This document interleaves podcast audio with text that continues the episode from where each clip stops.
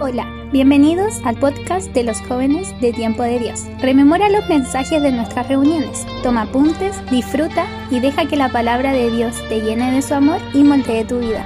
No olvides compartir. Agradecidos.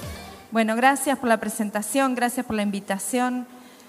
Eh, a veces es bueno tener en cuenta lo que uno hizo o hace, pero simplemente sepan que somos Mili, Tony Pedroso humanos, personas normales que servimos al Señor y que dijimos sí, que, eh, hemos decidido obedecer a Dios.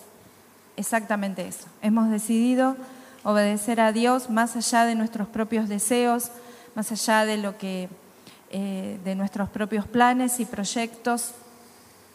Eh, le dijimos sí al Señor hace muchos años atrás y Él es fiel, ha sido fiel, es fiel y seguirá siendo fiel en sostenernos. Así que... Bueno, buenas noches, Dios les bendiga. Un privilegio poder compartir con ustedes aquí. Y eh, no quiere decir que nosotros tengamos todas las respuestas a esas 200 preguntas que están haciendo. Eh, pero sí, eh, quizás por estos años que el Señor nos ha permitido vivir en varios países de África, y también recorrer el mundo eh, y servir al Señor con obreros de otros, eh, de otros países, de otras naciones, eh, nos ha dado una cierta experiencia, pero lo que sí queremos aclarar es que la gloria tiene que llevársela al Señor. El Señor tiene que llevarse toda la gloria en todo lo que podamos decir o hacer. Porque lo más importante para servir a Dios, tú puedes ser misionero cuando pasas la puerta de este templo. Las misiones no comienzan en África. Las misiones no comienzan en Afganistán o en Irán o en Irak. Las misiones comienzan a partir de la puerta de este templo donde hay necesitados. Jerusalén, Judea, Samaria y hasta lo último de la tierra. Y hemos preparado algo para poder compartir con ustedes que es el llamado de la iglesia a enviar. Cómo la iglesia tiene que estar preparada para poder enviar. Y si los muchachos nos pueden ayudar ahí con el PowerPoint, para algunos que puedan ir viendo eh, o quizás están anotando, va a ser, ah, oh, perfecto. Em, en primer lugar, la iglesia en este tiempo tiene un gran desafío. ¿Por qué? Porque no sé si usted está conmigo, Cristo viene pronto. Eh, nosotros teníamos en la iglesia de mi padre un, un, hermano de Paraguay que decía, el diablo está quemando su último cartucho. Y yo era joven en esa época. Y el diablo sigue tirando hasta el día de hoy. Pero hoy sí, yo estoy seguro que Cristo viene mucho más pronto de lo que nosotros estamos esperando. Y la iglesia tiene una oportunidad, un tiempo especial, un desafío muy especial para poder ser testigo desde la puerta de este templo a todas las naciones. Dice el, bueno, Tony justamente hablaba de la iglesia de este tiempo, tiene un gran desafío, una oportunidad. El Señor está hablando de muchas maneras, necesitamos discernir este tiempo. Precisamente eh, Isa, creo que es el nombre de del hermano que pasó, justamente eh, decía, eh, cuando hablaba de los refugiados, de la oportunidad que el Señor nos da. Miren, Él dijo algo muy importante, como nosotros no vamos a ellos, Dios los mandó a, a nosotros, ¿no? Porque pasa lo mismo en Argentina, está pasando lo mismo en Europa, está pasando en el mundo. Aquellos que no vamos a lugares en donde, porque no podemos ir, porque no podemos entrar, Dios los trae. y bueno, nosotros tenemos que eh, discernir este tiempo, para no quedarnos acá adentro, para hacer algo, para dejar que el mensaje de Dios se expanda, para permitir que el Señor Jesucristo sea conocido a través de nosotros. Eh, Natalia decía algo muy importante, que, es parte de vivir muertos. Nosotros entendemos que predicar el Evangelio no es con palabras muchas veces. Eh, Muchas veces vamos a tener que hablar, vamos a tener que consolar, vamos a poder decir la palabra, versículos bíblicos, eh, estar. Pero lo importante es cuánto de Jesús vive en mí para poder impartir su vida, para poder impartir lo que Él es a través de mi vida.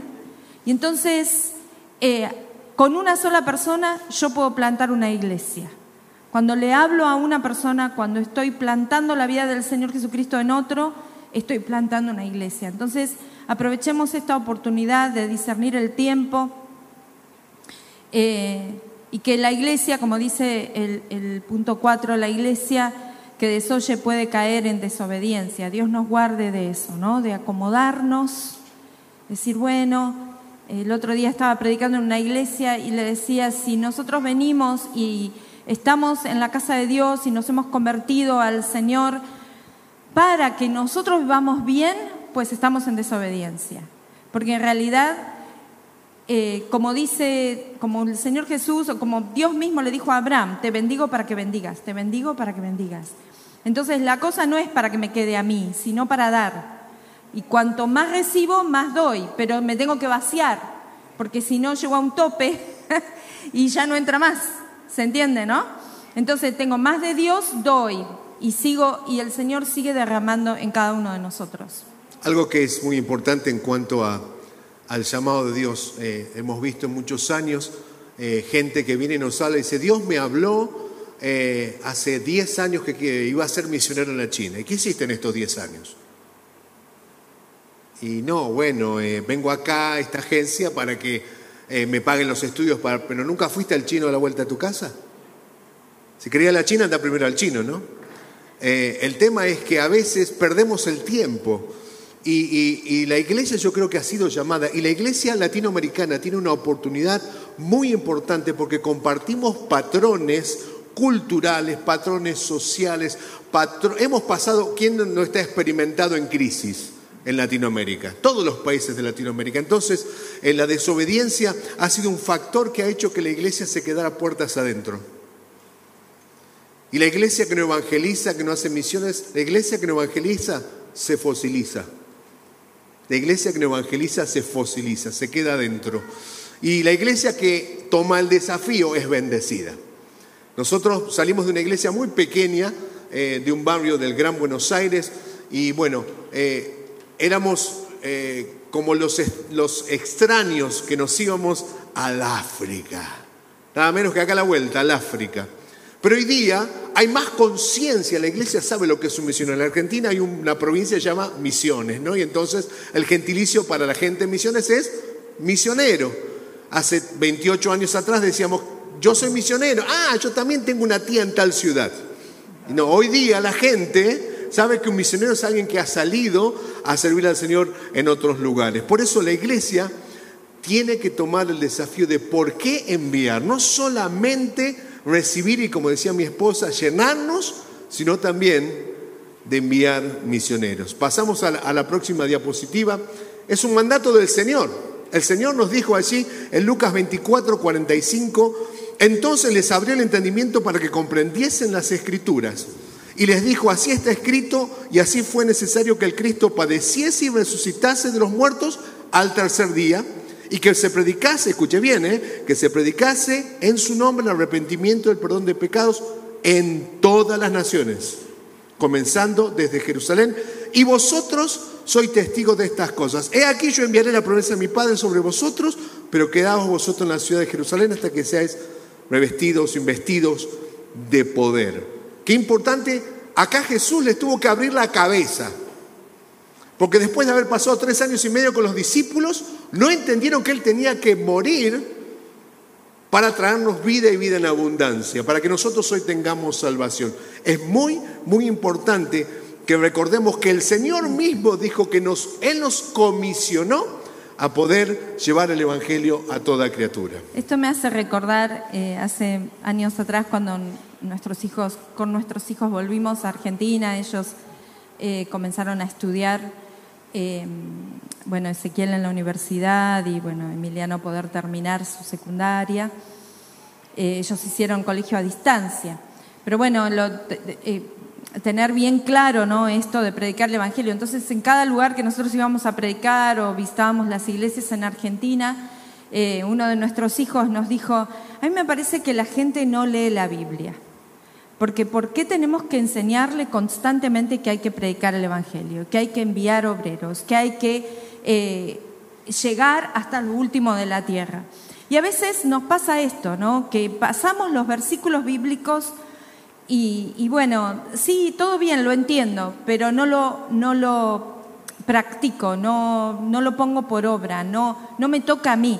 Nosotros muchas veces nos dicen, hay que ser muy especial para irse hay que tener un llamado muy importante. Y sí es cierto, no, sé esto de ser especial, pero sí hay que tener un llamado. Pero el llamado lo tenemos todos. El propósito de Dios de que el Evangelio y que la palabra de Dios llegue a ser conocida hasta lo último de la tierra, la responsabilidad es de todos. Y si no tomamos esa responsabilidad, pues estamos en la categoría de desobedientes.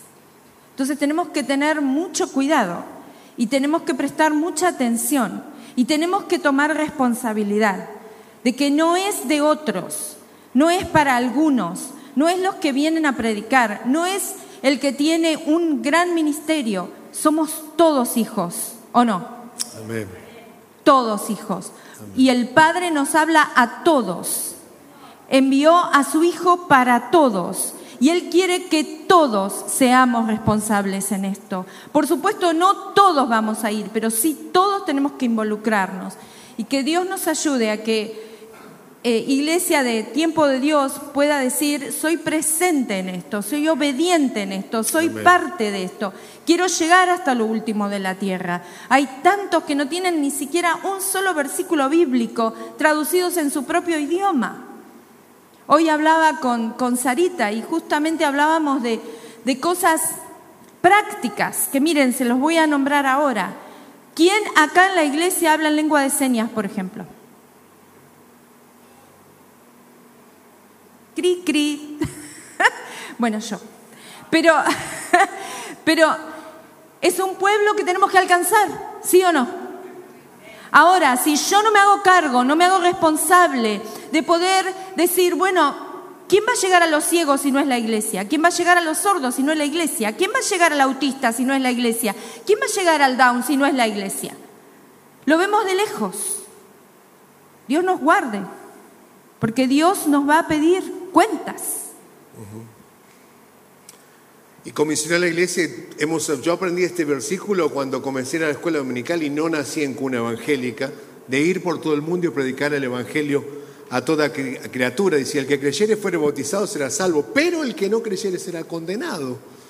Y a veces, lamentablemente, con nuestras acciones, eh, cuando aún compartimos del Señor ahí afuera, porque acá está todo bien, acá nos amamos, somos un pueblo feliz, hola querido, hola querida, para allá el diablo nos prepara la once, ¿no? Ahí afuera. Entonces, eh, eh, lo importante de todo esto es que nosotros tenemos que no solo pensar en los que ya son salvos, pensar mucho más en los que aún no son salvos, en los que se están yendo al infierno. Fíjense esta pandemia lo que hizo.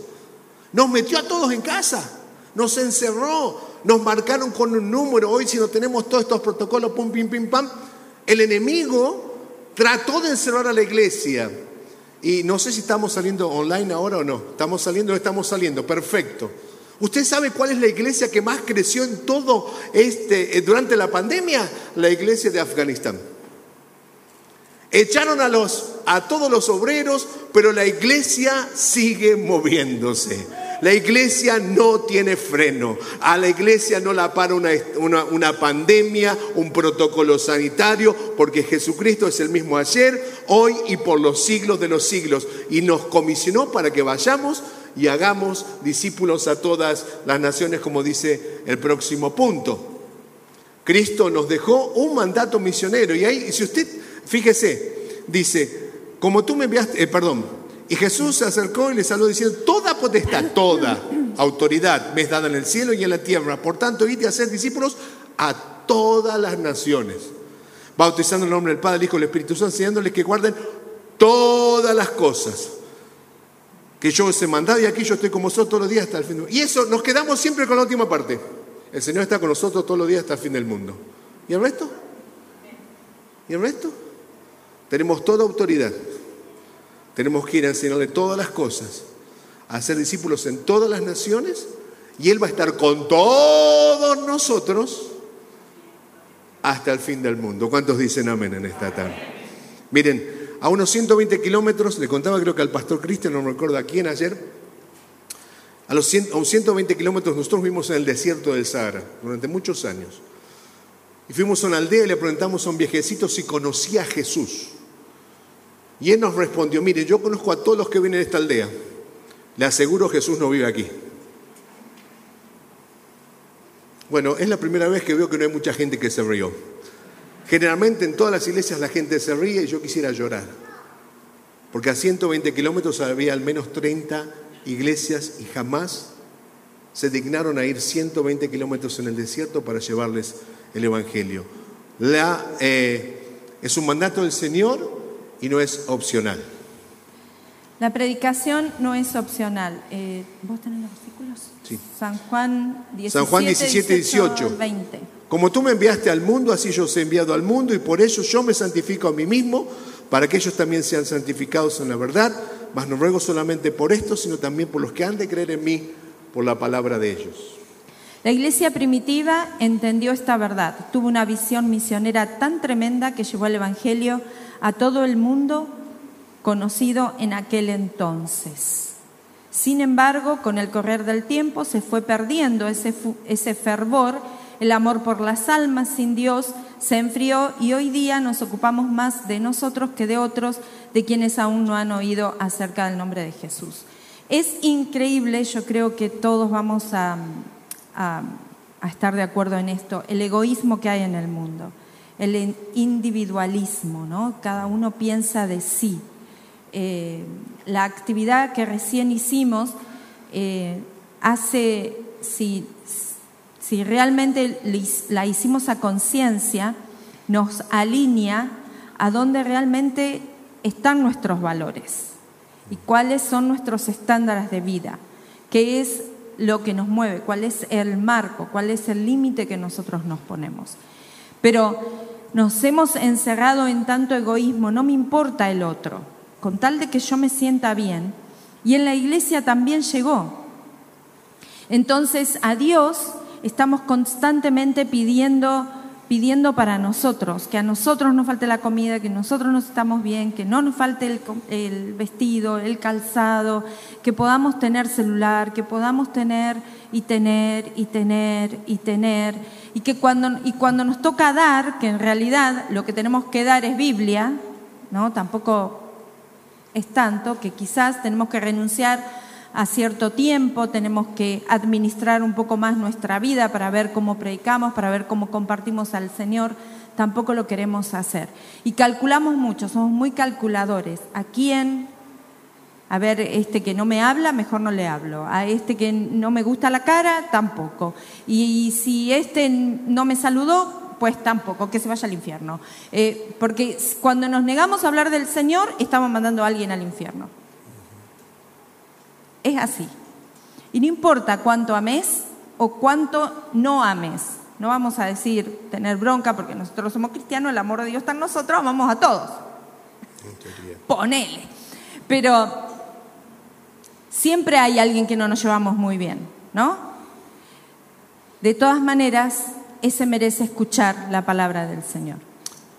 En cada iglesia eh, creo que hay personas que los llamamos los movilizadores potenciales, esas personas eh, que tienen pasión, que quieran estudiar, que quieren eh, saber más acerca de- de cómo alcanzar a las personas. Nosotros venimos de una iglesia, cuando Dios nos llamó a las misiones, fuimos a hablar con quién. ¿Con quién vas a hablar si, si recibes algo de Dios? ¿Vas a hablar con tu líder o con tu pastor? Entonces fuimos a hablar con nuestro pastor, nuestro pastor dijo, siéntese, a mí Dios no me habló, cállese la boca. Porque el pastor era mi papá. Y el abuelo no quería que los nietos se fueran al África, menos el hijo. Fue un proceso. Fueron dos años que no nos fuimos de la iglesia, porque lo más fácil era irse de la iglesia. Irse a otra iglesia, donde había visión misionera. Nosotros nos quedamos allí.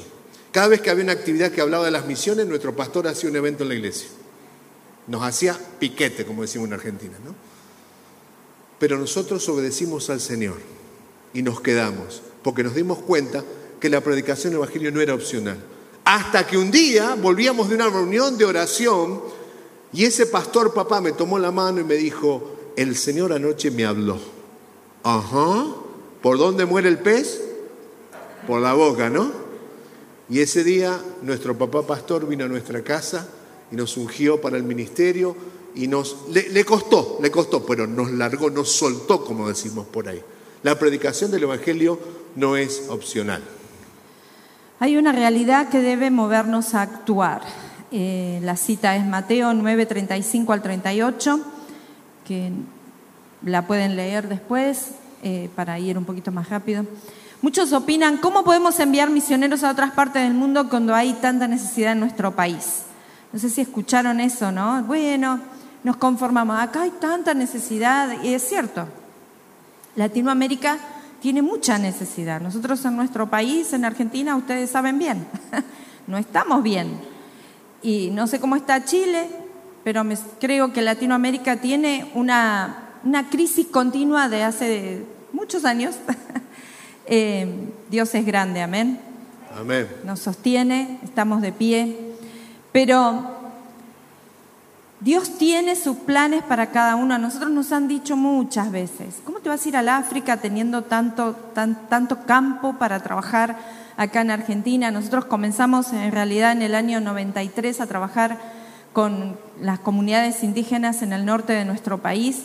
Y bueno, nuestra familia, la iglesia decía, listo, ya está, estos se quedan acá, no hay problema, se van a enamorar. Y sí, en todos los lugares donde fuimos nos hemos enamorado de, la gente, del trabajo, eh, pero Dios nos había hablado muy fuerte a dónde quería usarnos, a dónde Él quería hacer y cumplir su propósito en nosotros, que en realidad el Señor envía misioneros para trabajar con los misioneros a medida que vamos predicando. Y, bueno, que no nos encerremos en, en un lugar, en una necesidad, sino que siempre veamos un poco más allá, que mirando a través de los ojos de Dios podemos ver en perspectiva, solamente a través de los ojos de Dios, porque podemos ver mucho más lejos y no hacia hasta donde nosotros vemos. Fíjese lo que tenemos ahí en la pantalla. En Chile hay un cristiano evangélico cada cuatro habitantes.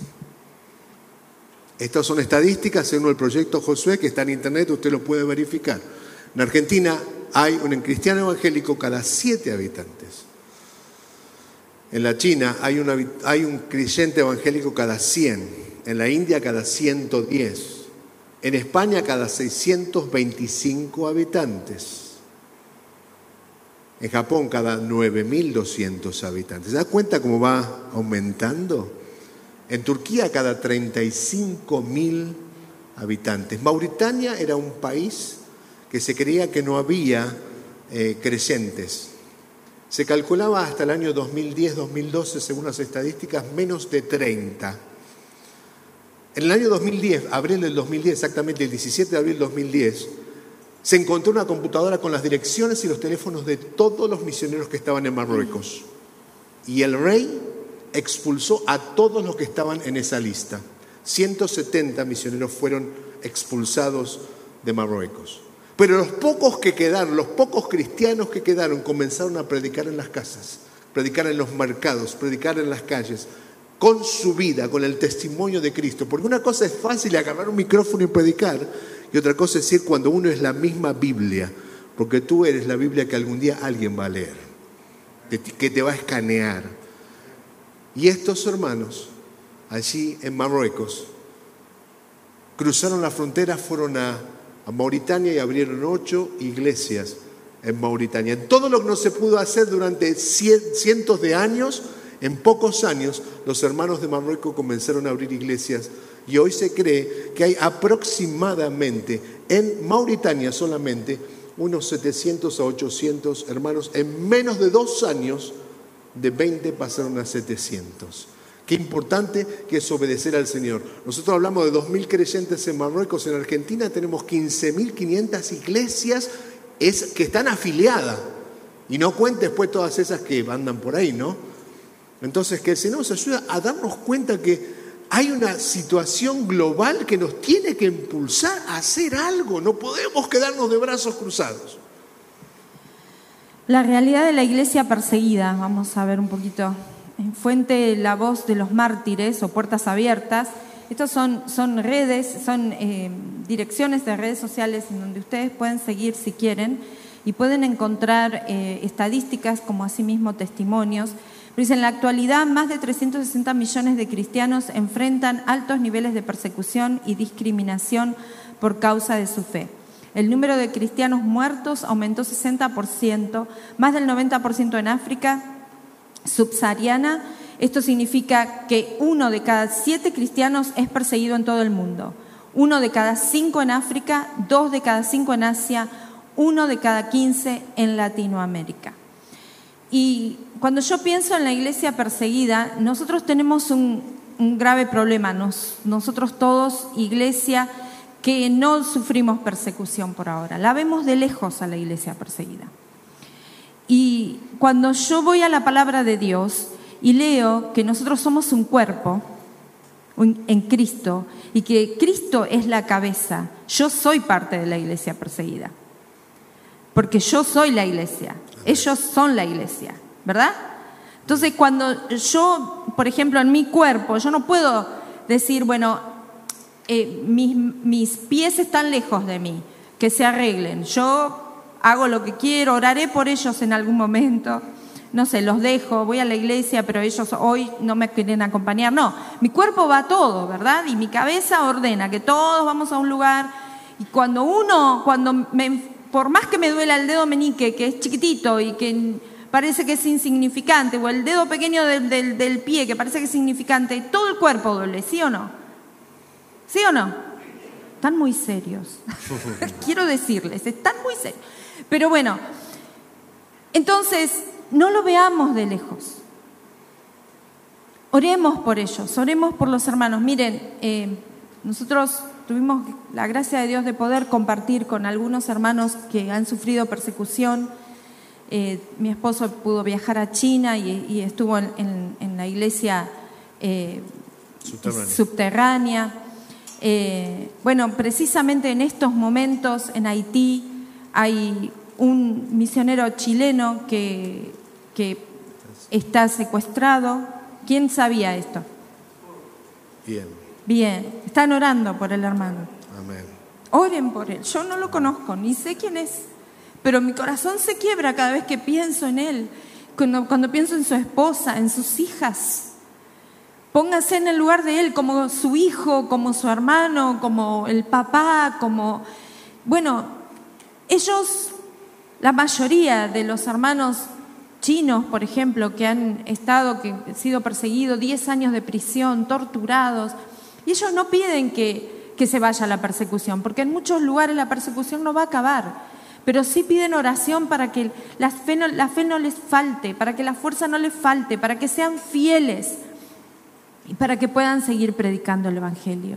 Y ellos oran por nosotros, para que en nuestra libertad nosotros tengamos el suficiente valor de seguir predicando y de honrar el sufrimiento de ellos para que nosotros tengamos libertad en predicar. Fíjense, o sea, qué, qué maravilla que el cuerpo de Cristo funcione de esta manera. Pero nosotros nos acostumbramos y nos acomodamos y entonces los olvidamos.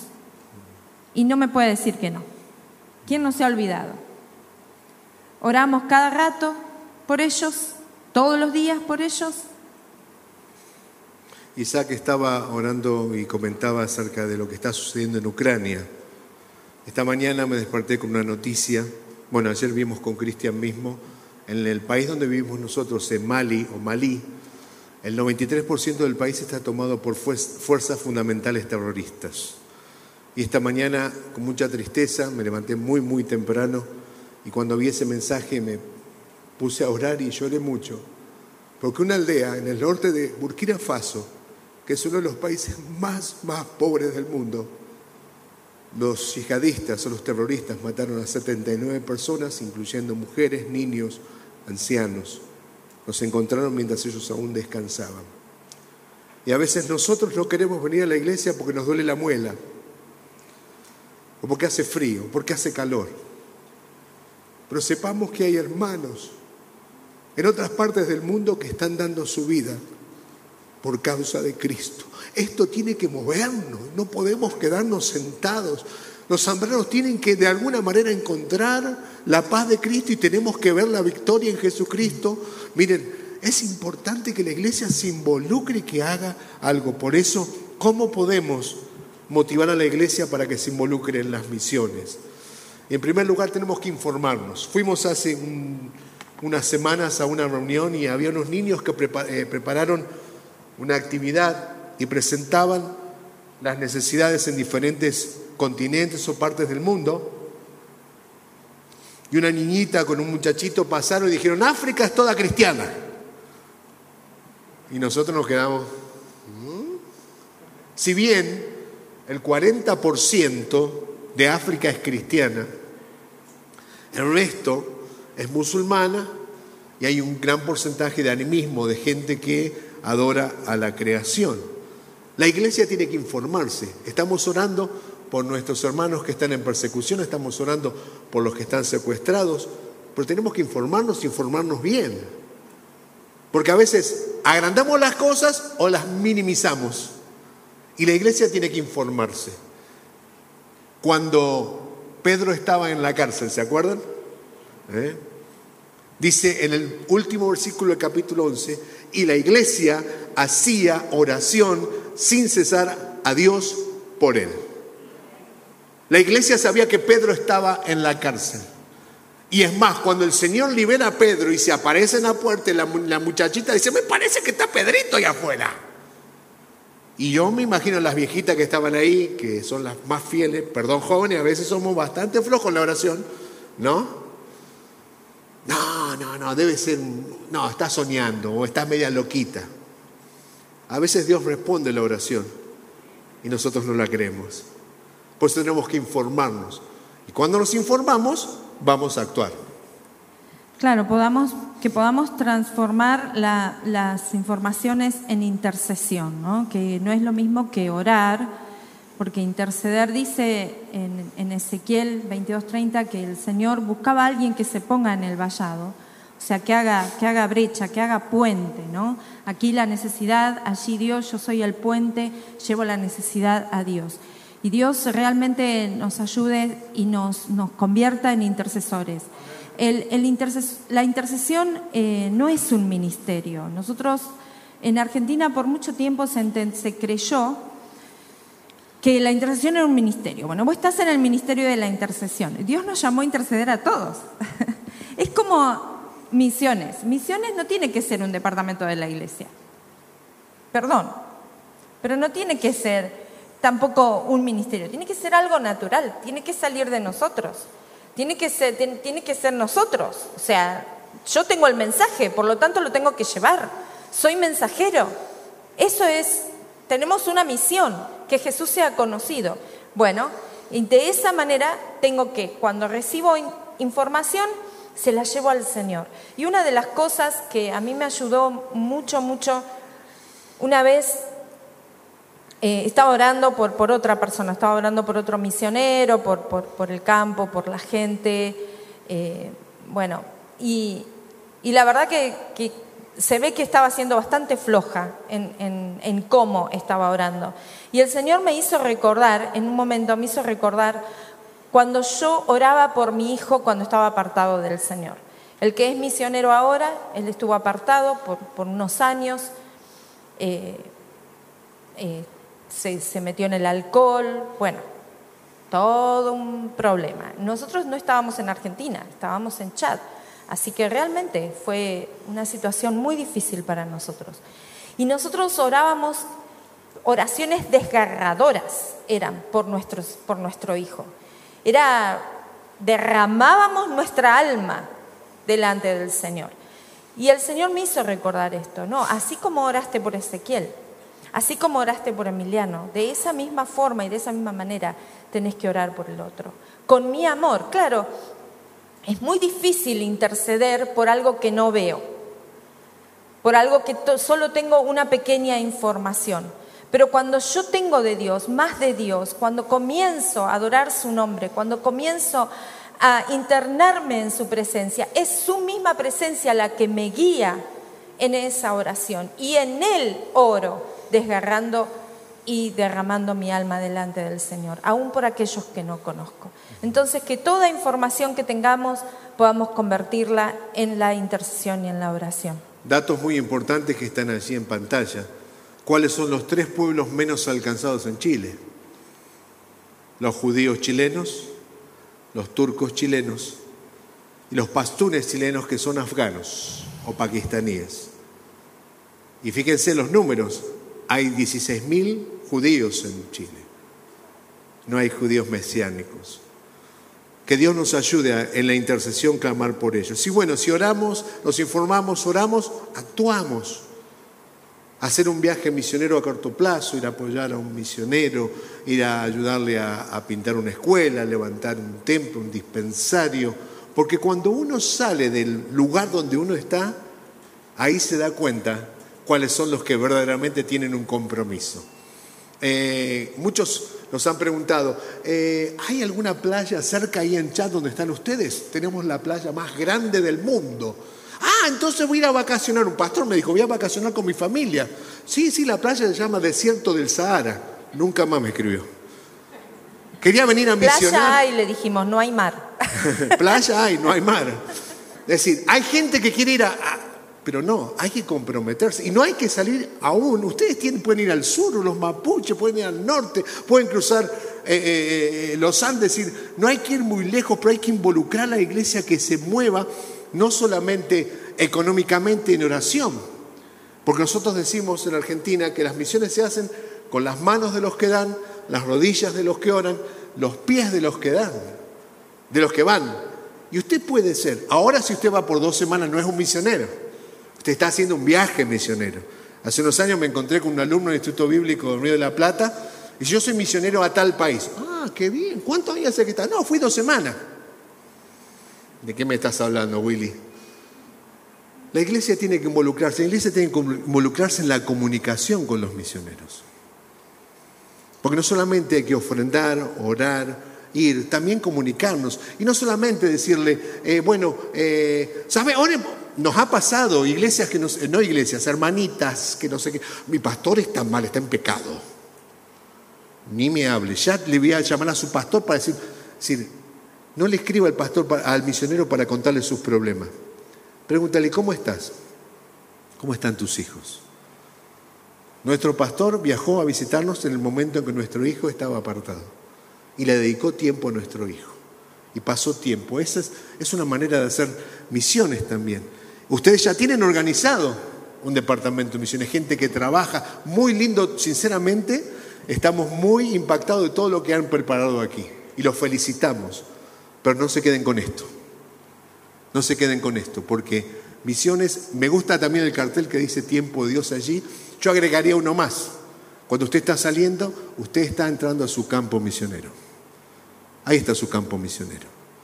Ahí la gente que está esperando, tu amigo, tu compañero, tu compañero de trabajo en la escuela, en el vecindario, en el mercado, ahí están las personas que necesitan del Señor. Y la iglesia no solo necesita informarse, orar y ofrendar, también debe enviar obreros. Eh, cada iglesia local debe apuntar a esta meta, enviar obreros, pues los campos ya están blancos para la siega.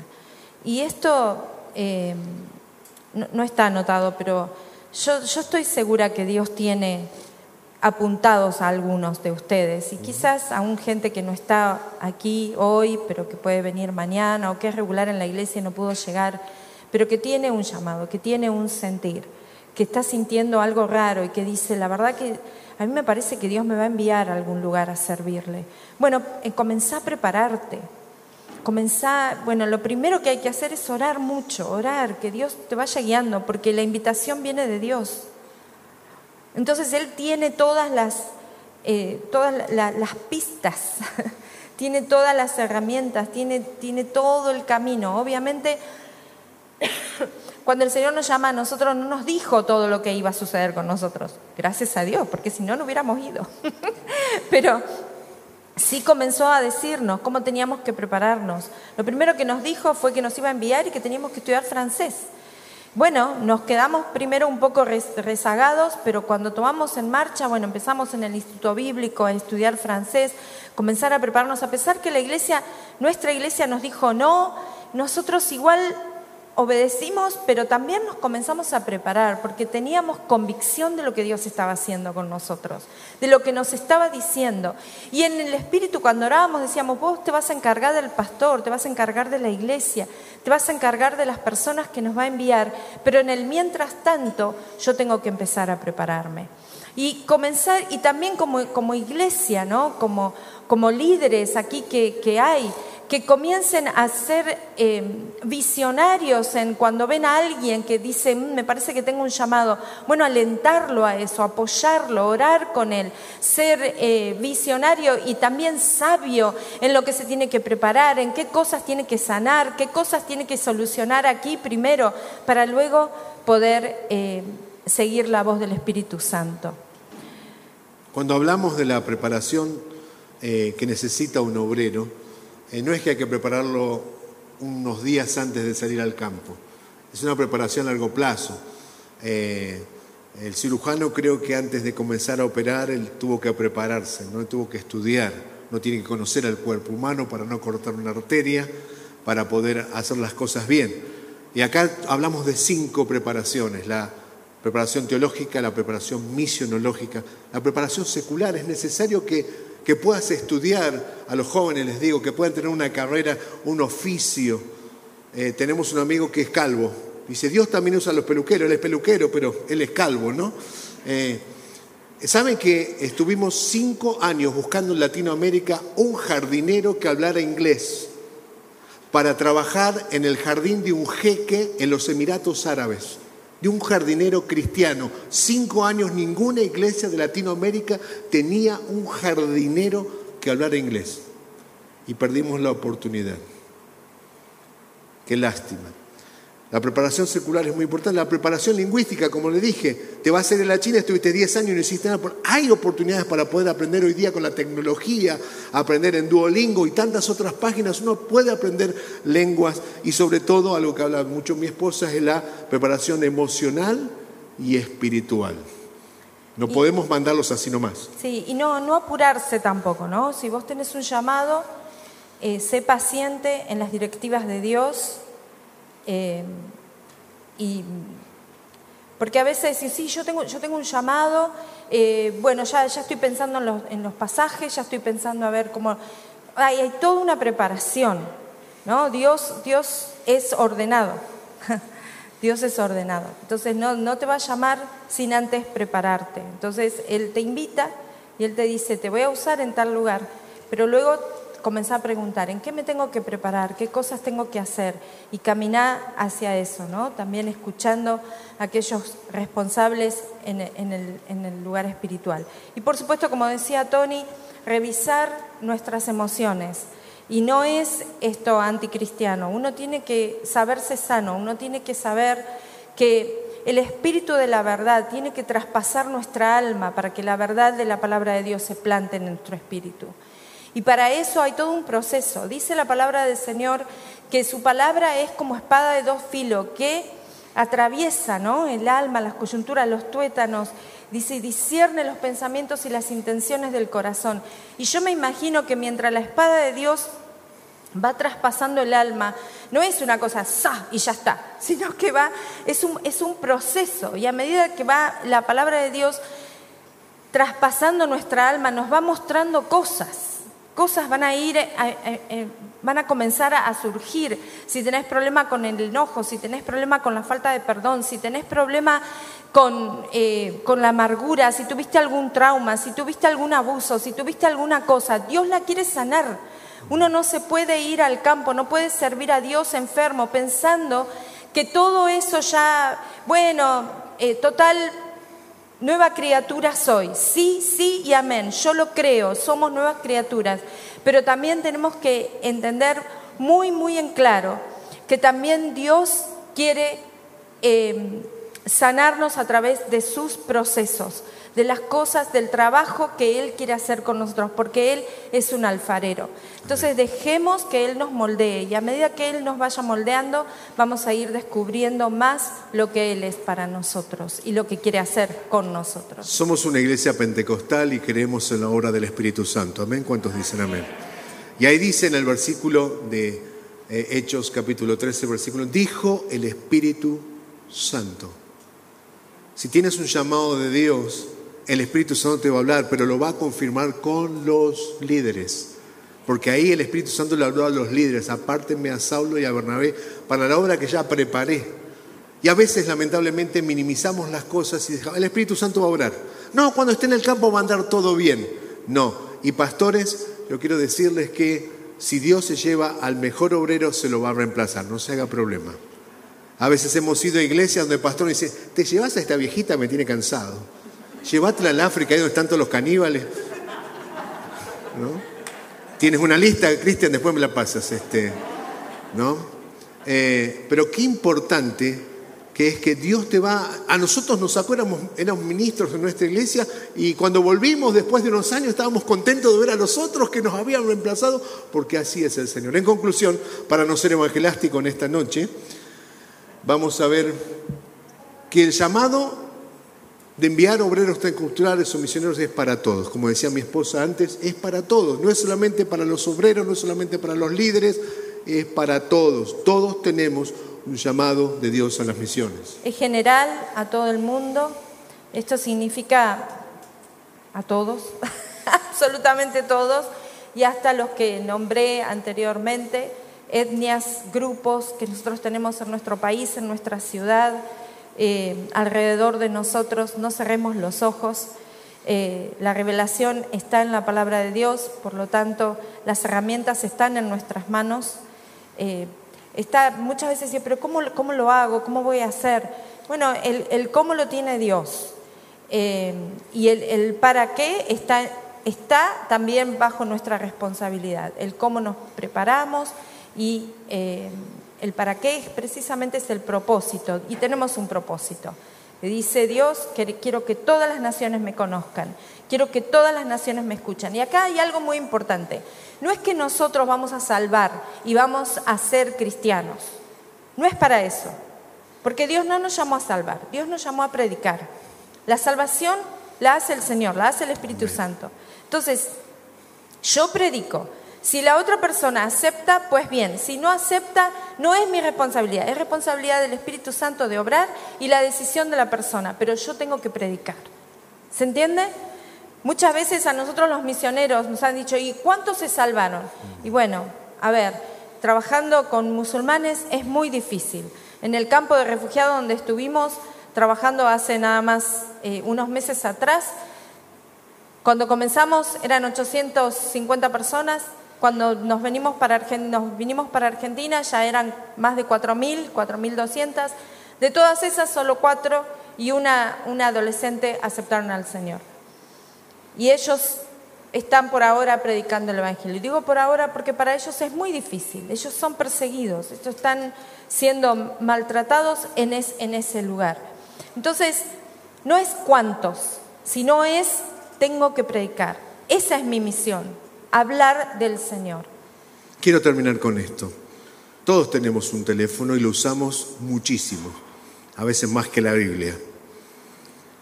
Yo te doy un desafío a que puedas poner una alarma a las 10 y 2 minutos, las 10, 2 minutos de cada mañana. Y cuando suene tu alarma, puedes acordarte de Lucas 10, 2.